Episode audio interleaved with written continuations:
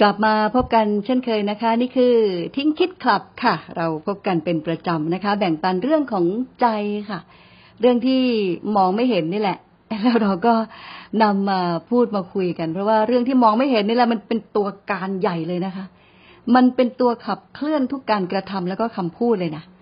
สิ่งที่มันอยู่ในใจเรานี่แหละนะคะ ถึงบอกว่า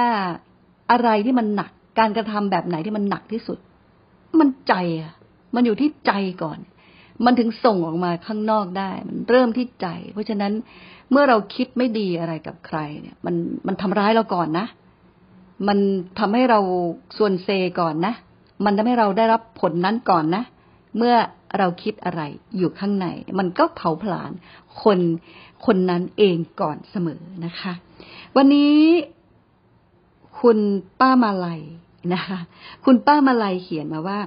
ฟังมานาน ขอถามบ้าง มีลูกสามคน เขาก็โตหมดแล้วล่ะ มันเหนื่อย ขออภัยอ๋อมันเหมือน มันเหมือนกับที่ตำราบอก คนโตเอาแต่ตัวเองเป็นใหญ่คิดถึงแต่ตัวเอง คนกลางเงียบ แต่เขาดูแลตัวเองรับผิดชอบ แต่ด้วยความที่เขาเงียบ เราก็เลยมักกังวลว่าเขาคิดอะไร เขาดีใจเสียใจไม่ค่อยแสดงออก ส่วนคนเล็ก ก็ไม่เป็นโลไม่เป็นพาย เกาะพ่อแม่ไปวันๆทำไงได้ ก็เราเลี้ยงเข้ามาแบบนี้ แต่ทำไมถึงมีลักษณะคล้ายกันแบบนี้โดยทั่วไปได้ เลยสงสัยนะคะ คุณป้ามาไหลเขียนมาถึงเรื่องของการมีลูกสามคนนะคะ ก็บรรยายว่าคนโตเนี่ยเอาแต่ตัวเองคิดแต่เรื่องตัวเองเป็นใหญ่นะคะ ส่วนคนกลางก็จะเงียบๆเพราะเขาดูแลตัวเองได้รับผิดชอบ แต่เงียบ เกินไปเราก็กังวลว่าเขาคิดอะไร เขาดีใจเสียใจเขาไม่ค่อยแสดงออก ส่วนคนเล็กก็ไม่เป็นโลเป็นพายเกาะพ่อแม่กินไปวันๆทำไงได้ก็เราเลี้ยงเข้ามาแบบนี้ แต่ทำไมถึงมีลักษณะคล้ายกันแบบนี้โดยทั่วไปเลยสงสัยนะคะ จริง ๆ แล้วคำถามนี้ก็ไม่เชิงว่าเป็นคำถามนะคะ คุณป้ามาลัยเพราะคุณป้ามาลัยก็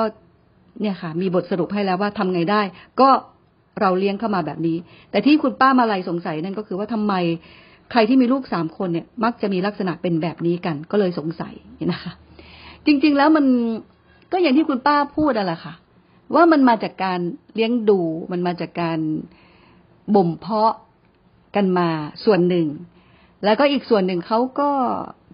มีต้นทุนของเขามานะคะ ถ้าเชื่อเรื่องของการเกิดใหม่เขาก็มีต้นทุนของเขามาแบบนี้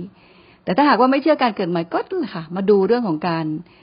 บ่มเพาะการกล่อมเกลาเข้ามา โดยมากนะคะ ที่ได้อ่านเจอแล้วก็มีโอกาสได้พูดคุยกับจิตแพทย์ หรือว่านักจิตวิทยา ก็จะมักบอกว่าคนโตเนี่ยก็คือได้มาเป็นคนแรก คุณแม่ก็อู้ประคบประงมดูแลนะคะเขาก็เลยเป็นเรียกว่าเป็นเอกมาโดยตลอดว่างั้นเถอะนะคะ ก็เอาแต่ตัวเองสนใจแต่ตัวเอง แล้วก็พอคนกลาง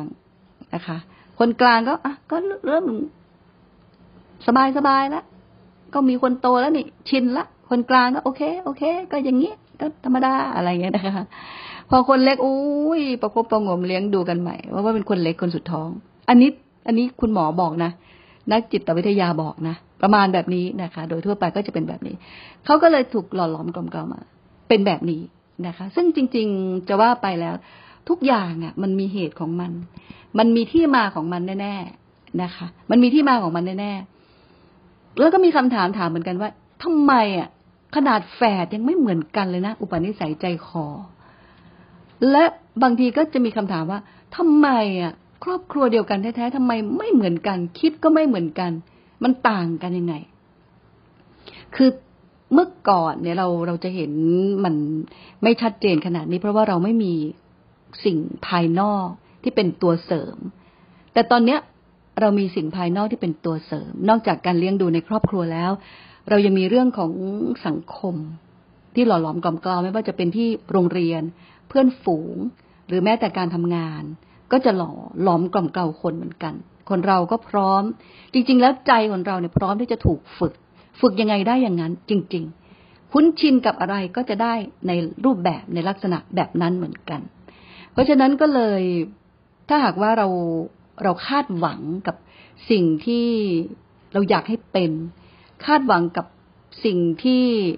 เราต้องการให้เป็น คาดหวังให้เป็นดังใจ คาดหวังให้เป็นตามความมุ่งหมาย มันก็ออกจะเป็นเรื่องที่น่ากังวลอยู่เหมือนกัน เพราะว่าเมื่อคนคาดหวังเนี่ย สิ่งที่ตามมาก็คือทุกข์แน่ๆนะคะ ก็เลยได้ยินได้ฟังคุณพ่อคุณแม่หลายท่านบอกว่า เราไม่หน้าที่เลี้ยงให้เขาเติบโต เรื่องจะเติบโตเป็นเรื่องของเขาก็แล้วกัน เราก็ดูเขาอยู่ห่างๆอย่างห่วงๆโอ้อันนี้เป็นรู้สึกน่าจะเป็นความคิดที่ดีเหมือนกันนะคะ เพราะว่าตอนเนี้ย หลายครอบครัวก็คงไม่ได้เลี้ยงลูกด้วยตนเองละมีผู้อื่น มีสังคม มีโซเชียลคอยดูแลให้ด้วย เพราะฉะนั้นเราก็มองอยู่ห่างๆอย่างห่วงห่วงกันต่อไปนะคะ วันนี้ก็แบ่งปันเท่านี้ค่ะ แล้วจะกลับมาใหม่ทิ้งคิดขับกับใจตนะ สวัสดีค่ะ